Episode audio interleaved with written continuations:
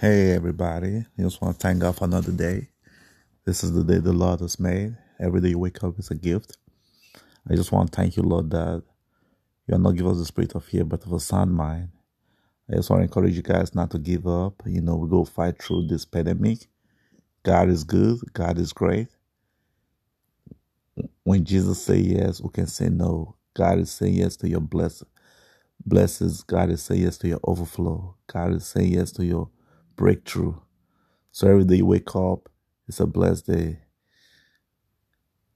Jeremiah 29 11, you know, I have know the plan I have for you, the plan to give you hope and a future.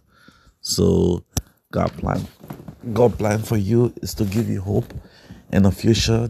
Don't never give up on your dream. Every day you wake up is a gift. You have to wake up in the morning and declare good things. I am blessed. I am strong. This is going to be a good day. I thank you, Lord, for your favor. I thank you, Lord, for your anointing. If God before me, who can be against me? That's the word that should be coming out of your mouth. When the blessings goes up, when the presence goes up, the blessings come down. So what are you declaring over your life today? Are you speaking positive? Are you speaking negative? Your word is very powerful.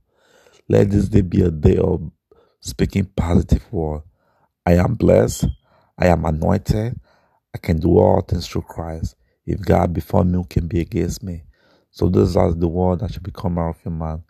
And use your word and, and, build up your keys. Because a lot of people speak negative over their kids. So let's learn to b- use our word to build up our children and say, hey, baby boy, you go do great. You go meet your godly, godly man. You go become God will create you to become. So every day you wake up is a testimony. So don't ever take life for granted because when you wake up in the morning,